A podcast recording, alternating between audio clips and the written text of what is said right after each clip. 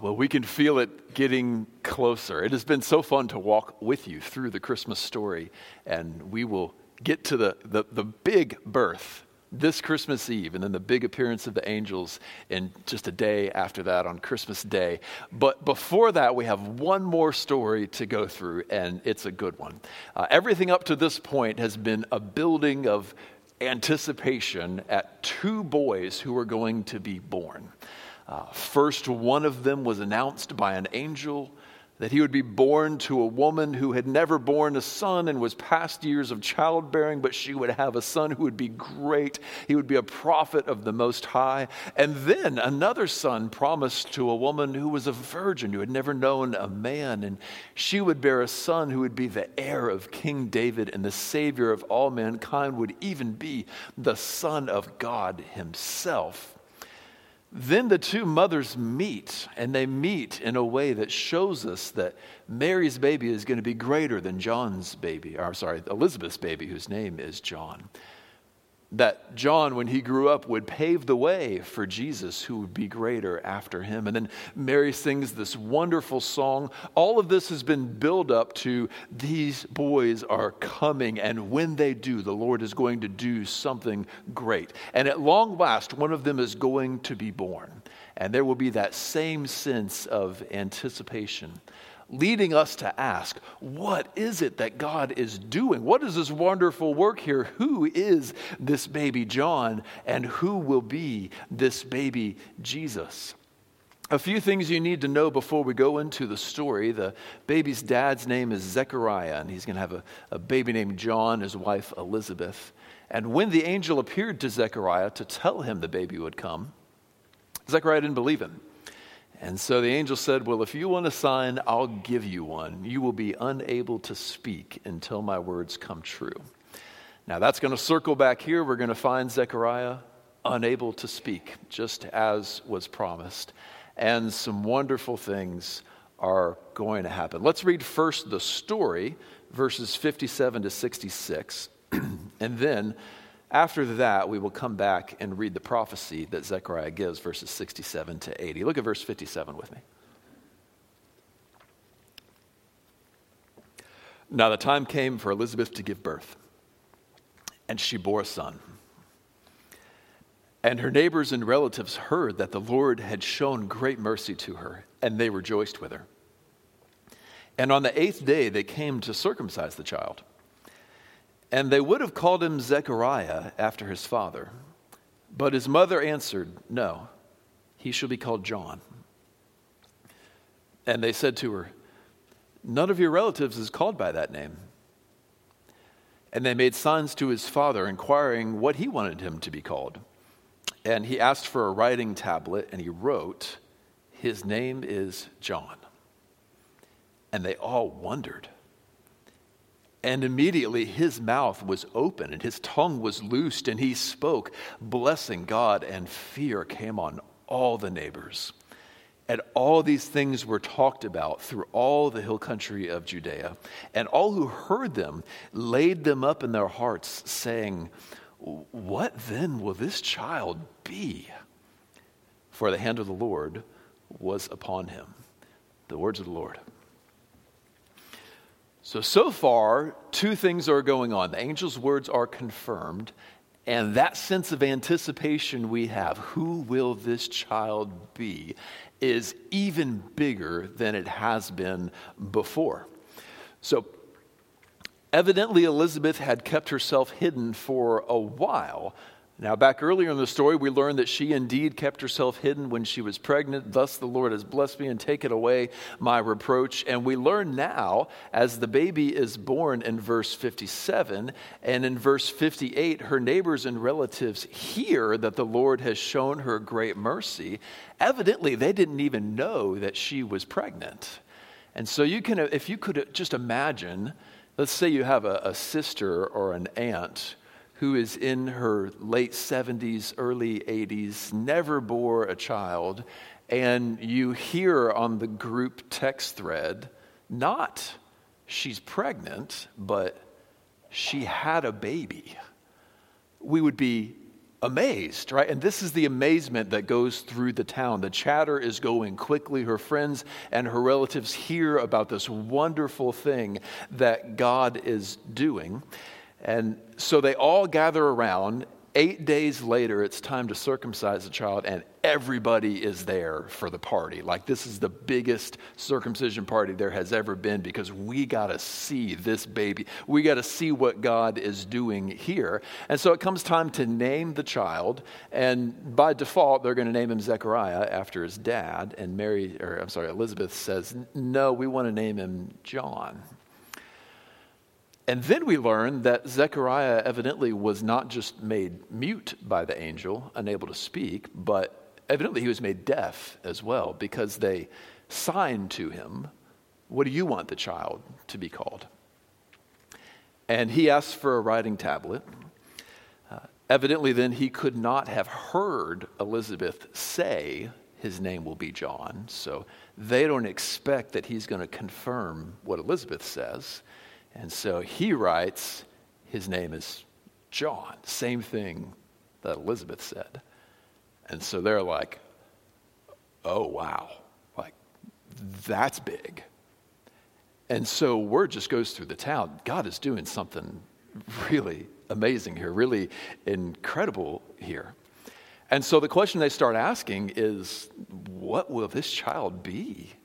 Like his mother and father without talking to each other came to the same name, and evidently the name was given by an angel, and this is a miraculous birth. And, and what will this child be? Well, now the angel's words are fulfilled, right? The child is born and he's been named John. And so Zechariah's tongue is loosed. And he doesn't just jump up and say, Hey, I'm back, everybody, right? Where's the food? Let's eat, right? No, he's, he blesses the Lord. And filled with the Spirit, he gives prophecy.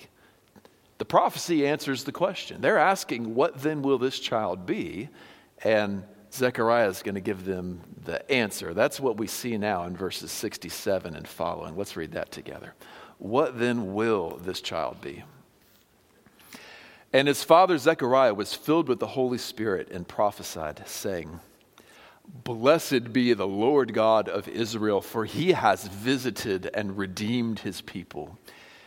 He has raised up a horn of salvation for us in the house of his servant David, as he spoke by the mouth of his holy prophets of old, that we should be saved from our enemies and from the hand of all who hate us to show the mercy promised to our fathers and to remember his holy covenant, the oath that he swore to our father Abraham, to grant us that we, being delivered from the hand of our enemies, might serve him without fear in holiness and righteousness before him all our days. And you, child, will be called prophet of the Most High. For you will go before the Lord to prepare his ways, to give knowledge of salvation to his people and the forgiveness of their sin because of the tender mercy of our God, whereby the sunrise shall visit us from on high, to give light to those who sit in darkness and in the shadow of death, to guide our feet to the way of peace. And the child grew and became strong in spirit. And he was in the wilderness until the day of his public appearance to Israel. The words of the Lord. So, through that prophecy, the Spirit of God calls us to Jesus Christ by showing us who He is and what He came to do. This is a prophecy that ultimately points us to Jesus. You may have noticed it's divided into two fairly neat sections. One sentence, verse 68 to 75, is all about Jesus, who he will be, why he has come. And then a second sentence, verses 60, I'm sorry, 76 to 79 tell us about John. Who will John be and what will he do? So we are getting a window this morning into who Jesus is, why he came to earth, and what John's role is preparing him. So we'll spend most of our time talking about Jesus, and then at the end, we will talk about how John prepares us for him. As we look into what this prophecy tells us about Jesus, we might then notice that some of what he has to say, he's already said, and some of it is new. Uh, by that I mean several of the themes here Luke has been harping on the whole time, and they will sound very familiar to you. Uh, for instance, we see in verse 69 that Jesus will be a ruler that comes from King David. And if you've been here for the last few weeks, you've heard a lot about that, haven't you? Uh, we'll see also in verse 70, 72 and 73 that Jesus will be a fulfillment of all the Old Testament prophecies. You've heard a lot about that in the last few weeks. Heard a lot about it last week, right? Luke is bringing those themes back again. He teaches through repetition, and we'll continue seeing many of those things through the gospel. And so, what I'm going to do then is I'm going to take those two and just just push them aside because we've covered them so much, and we're going to look at all the things in this prophecy that are new, that we haven't talked about a lot yet about Jesus. I'm going to reduce it down to one sentence for you that we can break into four parts. And if you like to write them down, write it down in four parts. And then we'll break down each part of it. The whole sentence is this In Jesus, God has come to save us from our enemies by securing our forgiveness so that we can serve him without fear. Here are the four parts then. First part, in Jesus, God has come. In Jesus, God has come. Second part, to save us from our enemies. Third part, by securing our forgiveness. And fourth part, so that we can serve him without fear. That is one look at who Jesus is, what he has came to do, what he came to do, and what we will marvel at him for this morning. Now, as we dive into that, you need to know almost all the application has to do with how we should feel. Uh, Zechariah's response is, Blessed be the Lord God of Israel. Right? So, so, what you won't hear in this text is here are three keys to getting along with your family on Christmas dinner. Right? You're not going to get that. But if you'll receive the message and if it leads your heart to feel desire and love the things that it is aiming for you to feel desire and love, your Christmas dinner will look different with your family, right? So let these words change your heart and see how that changes your outside behavior and your actions. Let's dive into the first part this morning. In Jesus, God has come. We see that very clearly in verse 68, the second half. He has visited us. Right. You may have visitors coming in for Christmas, and what are they doing? They're coming to visit. You may go visit somebody else. You're going to them to visit. In Jesus, God has come and visited us, He is here with us.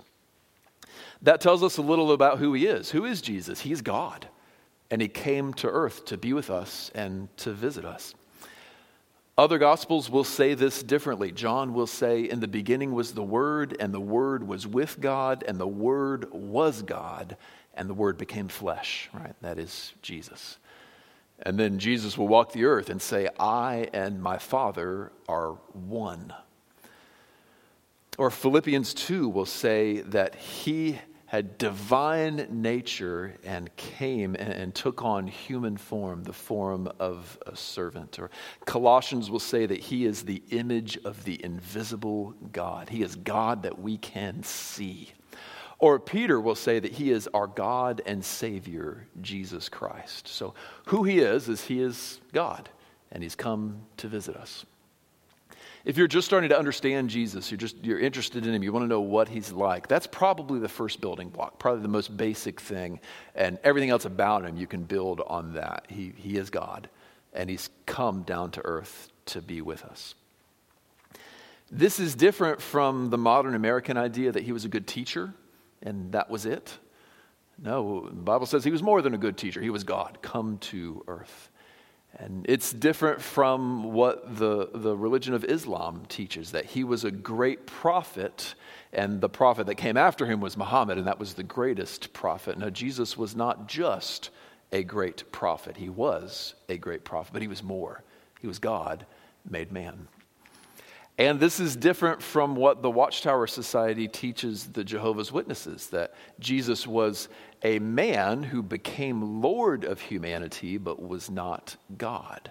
And the Bible says very clearly here that in Jesus, God has come to visit his people.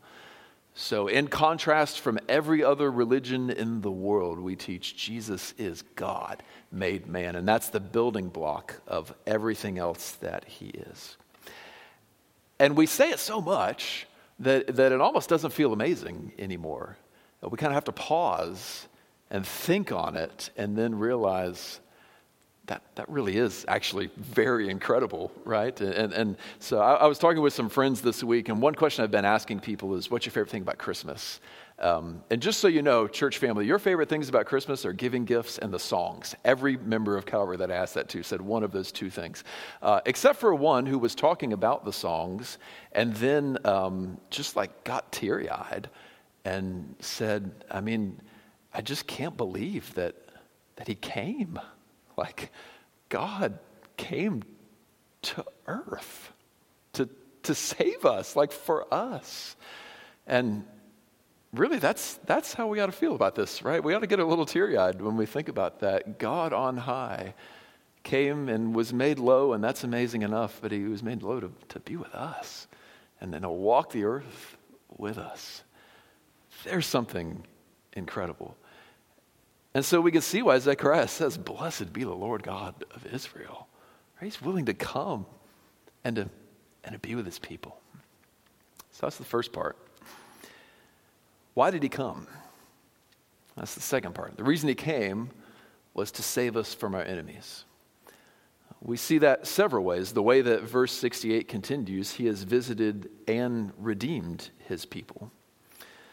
Also, we see the word salvation a lot. In verse 69, he is a horn of salvation. In verse 71, that we should be saved from our enemies. In verse 74, being delivered from the hand of our enemies. And in verse 77, John will bring the knowledge of salvation. So, why Jesus came? He came to save us from our enemies. Now, ancient Israel would have been tempted to hear in that, and they did hear in that, national enemies, right? As he saved us from the Egyptians and from the Philistines, he will save us from Rome, and he's going to come to save us from Rome. But Zechariah's wording here tells us that this is about more than that. In fact, verse 77 talks about knowledge of salvation to his people in the forgiveness of their sins. So, this isn't about national salvation. It's about salvation from bigger enemies than that. Like the Genesis 3 enemies, the serpent that crept into the garden and has a stranglehold on humanity now. The sin that we committed with God against God when we took that forbidden fruit and continue to receive autonomy and live in our own way, and the death that entered the world in Genesis 3. There are great enemies, and those are the enemies enemies that Jesus has come to save us from. That's why we still rejoice today in the salvation that Jesus brings, even though we do not consider Rome at all a threat to us, because we have bigger enemies sin, Satan, and death. And those are the enemies that Jesus came to save us from. So, what this means essentially, he talks about being delivered from the hands of our enemies, being rescued from it, being redeemed from our enemies. That means that if you're a Christian, then before you came to Christ, where we were is in the hands of Satan and in the hands of our, our sin and in the hands of, of death.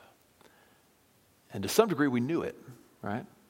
We know I'm, I'm going to die one day, and I don't know what's going to happen after that, but I'm scared of it.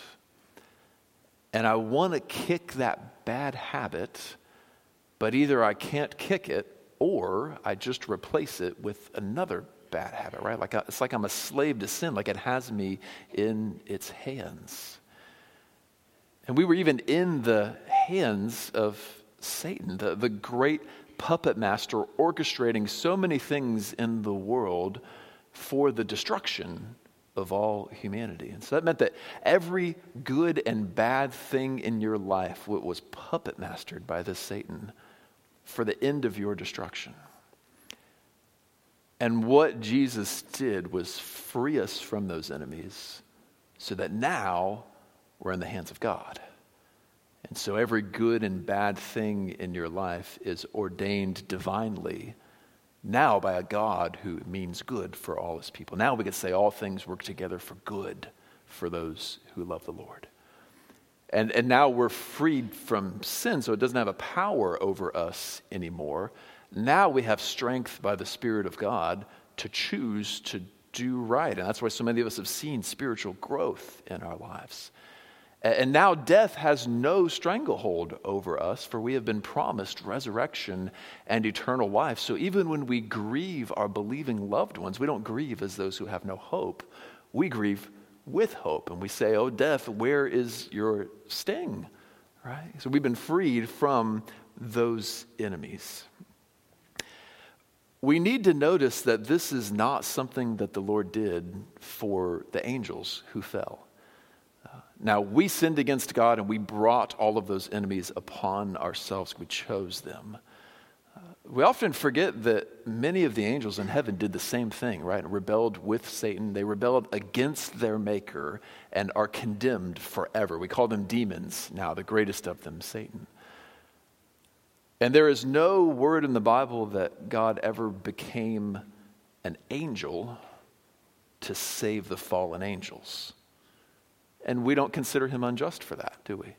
No, they, they saw God on high and they rebelled against him, and it's right that he condemns them. And what we learn from that is that if he didn't owe them salvation, he did not owe us salvation either. We too saw the glory of God. We too rebelled against him. We too brought death, condemnation, destruction, and slavery upon ourselves. But where he passed over every fallen angel, he looks to us and he says, I will become one of them and save them. And there is just something in the nature of God that moved him to want to do that, to save us and bring us back to him. And Christian, your every blessing and life and any joy and warmth you feel now as you sense that rests on that deep divine nature of God that says, I love them and I'm going to become one of them to save them. That's why he came. He came to save us from our enemies. And that is why we say, along with Zechariah, Blessed be the God and Father of Israel. Mm. Okay, next. How did he save us from our enemies? Right? Uh, by securing our forgiveness. That's how he did it. There's the third part. He did this by securing our forgiveness. And we see that in something we've looked at already in verse 77. John brings knowledge of salvation to his people in the forgiveness of sins. That's how Jesus saved us from our sins, by securing our forgiveness for us. He does not say in this prophecy how Jesus is going to do that. How is he going to secure forgiveness for us? But Luke will tell us later. Later, it will be the Passover, and Jesus will have gathered his disciples, and he will have bread and he will have wine, and he will take the bread and break it and say, This is my body for you. And then he will take the cup and they'll drink of it and say, This is my blood for you. And it's poured out for the forgiveness of sins. And then his body will be fastened to a cross and his blood drained out of him, and he will willingly be executed by Roman torture, by crucifixion. And they will have just heard the words, My body, my blood for you, for the forgiveness of sins. And that's how he secured our forgiveness for us. The wage of sin is death. We were once slaves to death the judgment of God rightly falls on all those who choose sin against him. And so he puts himself there on the cross willingly and says, I do this for you. So, so there he is in the place of anyone who trusts in him, anyone whose faith is in, in him, saying, This is my body, this is my blood for you. Then our forgiveness for sins is secured. Now, we're free from our enemies, aren't we? Now we're free from sin. We don't have to worry about the, the penalty that we will have to pay for our sin at the end of all things. Now, because he rose from the dead and guarantees eternal life for all who follow him, we don't have to worry about death and we don't have to be afraid of death. And now, because the clutches that Satan had us in are, are, open and freed, we can run back to him and be freed from our enemies by the shed blood of Jesus Christ. And that's the gospel message. That's the message we preach here every Sunday. And, and my call to you is the same as it is every week. Put your faith in this Jesus. If you're willing to look to him, believing he did that for you and willing to receive him as all that he is, then he is yours if you'll receive him. You'll find there forgiveness, you'll find there eternal life, you'll find there freedom from sin and the ability to say no to it, and so much more. And so you'll be saying, along with Zechariah, Blessed be the Lord, the God and Father of, blessed be the Lord God of Israel. I said it so many times I forgot how it went. Blessed be the Lord God of Israel. Okay. And then, what's the result of that? If, if we are freed from our enemies and our forgiveness is secured, where's that lead? What's God's end goal for that? And we see the answer to that in verse 74. That we, being delivered from the hands of our enemies, and here it is, we might serve him without fear receiving that gospel message, receiving that forgiveness, and being freed from your enemies, that leads to you being able to serve God without being afraid of anything of sin, of death, of Satan, of God Himself, free of fear. You can have a relationship with Him now and you can serve Him. That's the end of all things there. The issue here is that even if you believe that there's no real right and wrong out there, that it's all relative and my truth is my truth and your truth is your truth, or even if you believe that you're a good enough person to go to heaven, no matter what you believe, if you believe that you're, uh, you've done right before God and have earned righteousness before Him, you have a thing in your heart called a conscience, and it knows better. And so you can believe in your head and say with your mouth, yeah, those things don't matter. I don't need to be reconciled to God. But there's just a little whisper in here that's like, mm, it's not that way. And you just try to silence it, right? That's how the conscience works. And unless you can successfully silence that, it will nag and nag and nag at you. And that memory of that thing you did will come back, and that sense of shame over some things that you have done that you insist were right to do, that your heart just knows that's not the case, will come back and back at you. And next thing you know, the thought of going to church, being with God, being with God's people, the thought of praying to God or any kind of closeness with God has you kind of going, no, I don't, I don't want to do that, right? This is why so many people don't go to church, because they don't feel like they're good enough to go to church. Now, plenty of people don't go to church because they don't think the church is good enough for them, but plenty of people also don't go to church because they don't think they're good enough for God or they're good enough to go to church, to be with God. And that's how the conscience works when we are trying to deny that we have sinned before Him and not handling that, not dealing with that. And so, if that's you, I, can tell you what you're going to do. The more God pursues you, the more you're going to run from Him. And that's how well meaning people often wind up in such horrible situations. Because as God pursues you, someone that you are afraid of is pursuing you. Now, what do you do when someone afraid of you is pursuing you? Or someone you're afraid of is pursuing, you, you run from them, right? And so that is why we see so many people that God is reaching out to and they are just running from Him because that conscience is telling them, you have done wrong before that God. You have made that God your enemy. And as much as we try to deny it, it is true. Love and fear are enemies in that way. You can't love Him if you're afraid of Him. Now, here's why I say all that. That may have hit emotional chords with some of you. If you feel any of that, Jesus died so that you don't have to feel that way anymore. He died so that you can serve him without fear. Right? So that, so that you can look back at whatever that is that your conscience keeps nagging you about and say, Jesus, my faith is in you. And so I know that's paid for. Now, free from fear, you don't have to be afraid of that God that's pursuing you anymore, do you?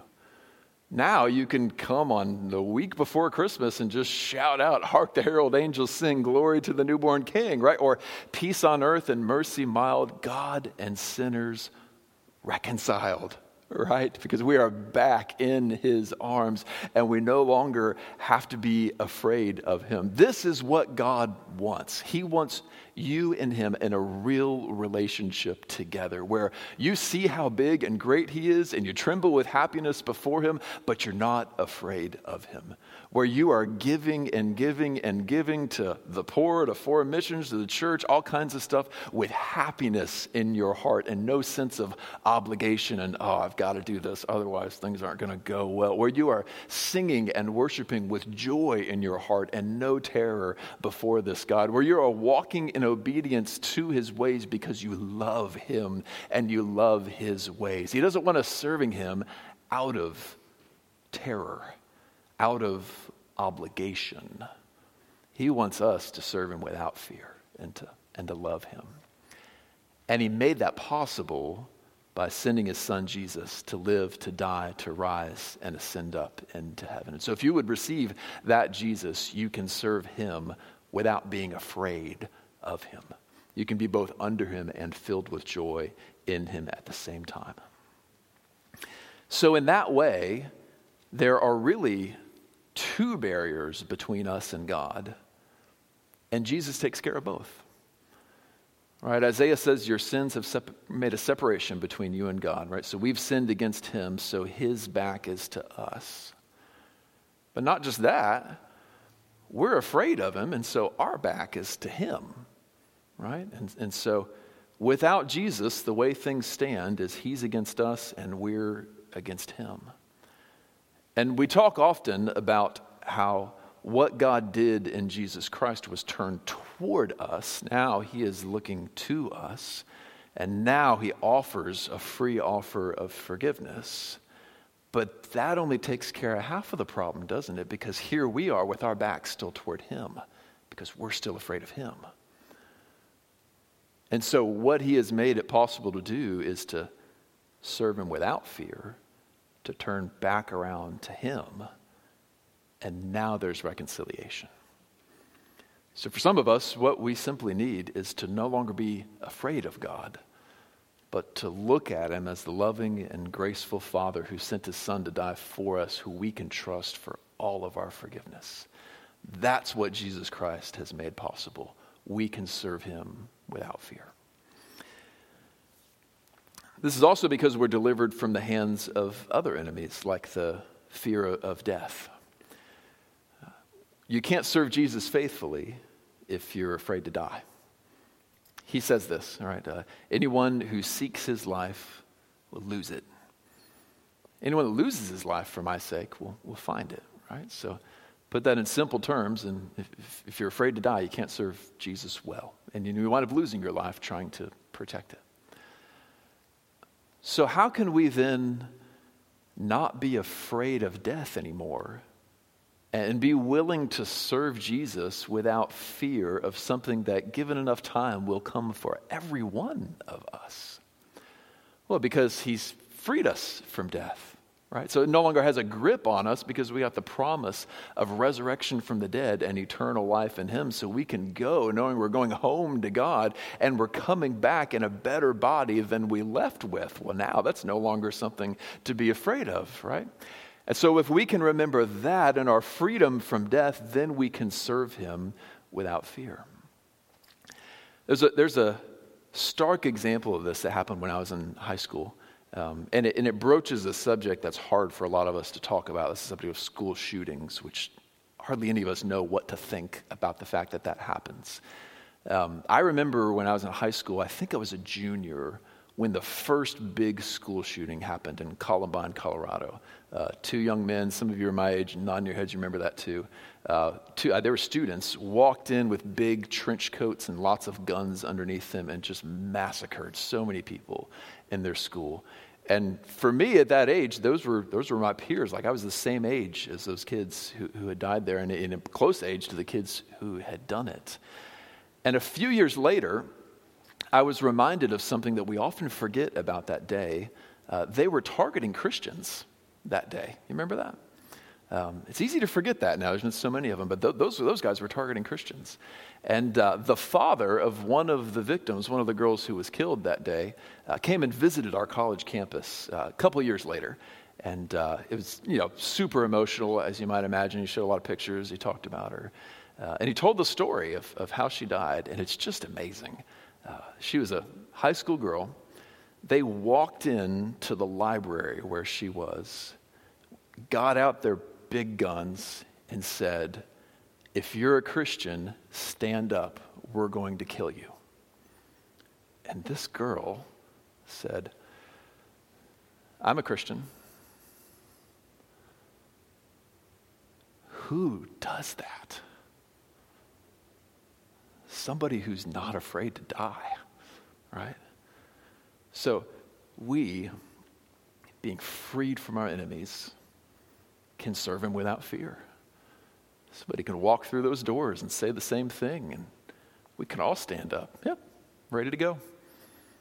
Because we're freed from our enemies, and we can serve him without fear. So that's who Jesus is. And that's what he came to do. He came to free you from all of those clutches, from sin, from death, from, from Satan, from all of it so that now you can have a real relationship with Him and serve Him with a fearless courage. There's who Jesus is. Let's look at John for a minute. So the last sentence is dedicated to John. It's kind of funny. John is born, and his dad gives a prophecy about him that is mostly about the other baby and not about him. All right? So hope his feelings aren't hurt, but that's the way it is. Sorry, John.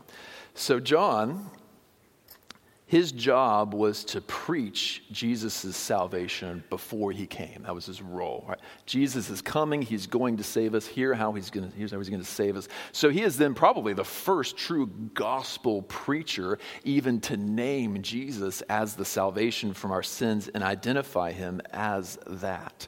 He is a prophet of the Most High. He goes before the Lord to prepare his ways. And in 77, he gives those people knowledge of salvation in the forgiveness of their sins. So, if you're alive that day, you find salvation in Jesus, and you know that because John told you beforehand, right? So, John's the gospel preacher. And the image of that that Zechariah gives is a sunrise. He says, Whereby the sunrise shall visit us on high, in verse 78 to give light to those who sit in darkness and the shadow of death, and to guide our feet to the way of peace. So you got this picture of a sunrise, right? It's dark, but now it's getting light. So now we have the light and warmth we need for life, and now we have guidance because the sun is coming up. This is picking up on imagery that the prophets and others say, with Jesus being the light of the world, right? Uh, the people who walked in darkness have seen a great light, right? Or um, in him was light, and the light was the light of man. Light was life of man. The light shines in the darkness. The darkness has not overcome it. So Jesus is then a blazing light, like the sun, that gives life to all that he touches and gives guidance to all that he touches. So in him we have life and we have guidance. That's Jesus, the noonday sun beaming down on you. You can see where you're going. The grass is growing. That's Jesus in your heart. John is not the noonday sun, he's a sunrise, right? Going from darkness to light. And so I take from that just one point. When, when Christ is preached and received, it feels like a sunrise. Some of you might connect with that. Right? If Jesus himself, when he's present, is the noonday sun shining down on us, the, the gospel being preached and received is, is like a sunrise in the heart. And maybe you've seen a sunrise this time of year. It's late enough that probably we're all awake when the sun rises now. Uh, if you walked out this morning into a field at 7:30 in the morning, you'd have walked out with your biggest coat on and you'd still be standing there like this because it's still cold and it's pitch black outside at 7:30 in the morning. And you're thinking to yourself how has the cold and the darkness gone on this long? Like it, it's not supposed to happen this late. It, the sun should be up by now but you're just walking and kind of confused by the fact that it's still dark and cold outside and you stand out there in that cold lifeless field where nothing is happening and everything is dead all around you. And then you just start to see the the color of the sky get warm right? And the clouds are starting to take their colors, and you know what that means, right? Ah, yeah. And then your heart is warmed, and then you just get a little glimmer at 7:58. That first peak of the sun comes over the horizon. Now, there's a feeling with that, right? And and you get up early to see the sunrise, you never regret it. Man, that's a good feeling. Now there's light shining, and soon everyone will be able to see their way around. And so the cars will be all over the highway, and the birds will be making songs. and There'll be life everywhere, and you know that that is coming. There will be life soon. There will be guidance from the sun soon, and you feel it coming up. If you connect with any of that, you probably recognize that that's something of what it feels like to hear Jesus preached. Right? You might come into church and not your body, but your heart is like wrapped up in a winter coat. Like, how has the cold and the darkness gone on for so long?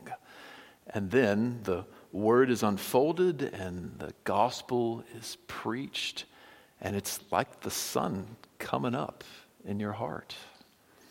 And some of us, I think, come back every week just because it's a cold, dark world and we just want to see the sunrise once a week in our hearts. Now, if you feel any of that, I have really good news for you. If the preaching of the word, when you see Christ in it, it feels like a sunrise, uh, the good news is that one day Jesus himself is going to shine on you like the noonday sun. The cold and the darkness aren't going to be here forever. And that's why it says of the last day and of what happens in our hearts when we receive Christ Awake, O sleeper, and rise from the dead, and Christ will shine on you. If you have felt any comfort, any joy this morning, all you saw was the sky get warm for a minute. One day the noonday sun is going to shine on you. Now that's good news. It's not always like that when it's preached. Sometimes the preacher goes on a rabbit trail and you're like, Where are you? And sometimes our attentions go all over the place, but sometimes we see Jesus in it and it warms our hearts. So there's what we can gather from Zechariah's story and his prophecy that he gives there. We come back to see the birth of Jesus and what it means for us. Uh, let's pray and apply these things into our hearts, and then we'll go on and sing.